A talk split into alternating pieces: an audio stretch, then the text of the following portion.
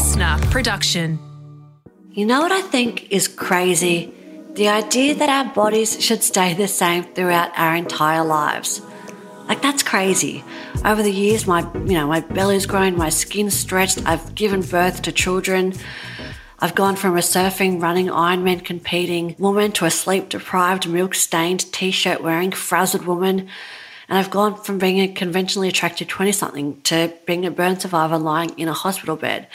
And you, dear listener, you are not the same person you were 5, 10, or 15 years ago. So it makes sense that your body doesn't look the same either.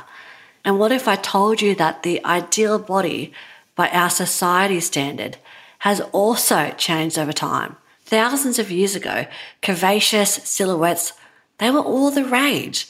There were artworks and sculptures celebrating voluptuous breasts and backsides. One of the earliest representations of this are the Venus figurines, these like small statues from 25,000 years ago. And you know the saying, life imitates art?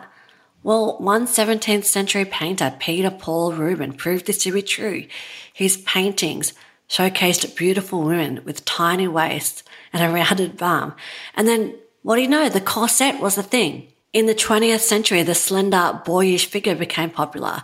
That was inspired by flapper culture. Then Hollywood actors like Audrey Hepburn, they inspired straight, sleek silhouettes with flattened chests and small curves.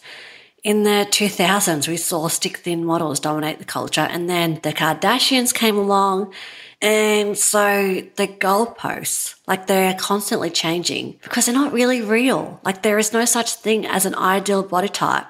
You're beautiful because you are you, your body, whether it's big or small or tall or curvy or pink or purple, it's beautiful. And so when it changes, that's normal and that's part of life. And what if you decided to see the changes in your body as a good thing? I want to read you this quote by Taryn Brumfitt. She says, I love my arms that hug my children. I love my legs that allow me to run a marathon. I love my eyes that allow me to see people. I love my ears that allow me to hear music. I love my shoulders that allow me to carry heavy weight. I love my nose that can smell beautiful essential oils. I love my brain that allows me to dream and come up with great ideas. Your body, it's probably changed, but that's a reflection of your strength and your triumphs and your experiences and your memories. And so when you look at it, that's what I want you to think about it. So let me leave you with this changes. That's part of being human, right? Being able to experience the good, the bad, the sad, the hard, all of the glorious things that make up life. And you, my friend, are capable of change. It's written all over your body. And I think that's pretty awesome. If you're struggling a bit with this whole self love journey, I've got something that I think might help. I recorded some self love audio notes that you can listen to.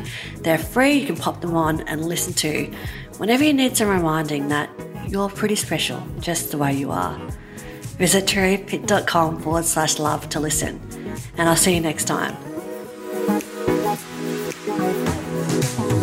Thanks for listening to Turia Pitt's Pep Talk. Follow to get new pep talks every day. Listener.